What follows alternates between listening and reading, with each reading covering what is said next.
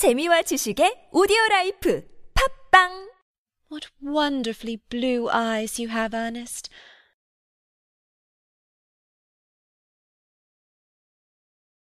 They are quite, quite blue. I hope you will always look at me just like that.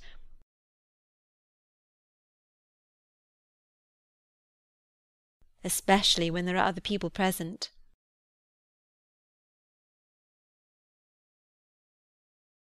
Enter Lady Bracknell. Mr. Worthing, rise, sir, from this semi-recumbent posture.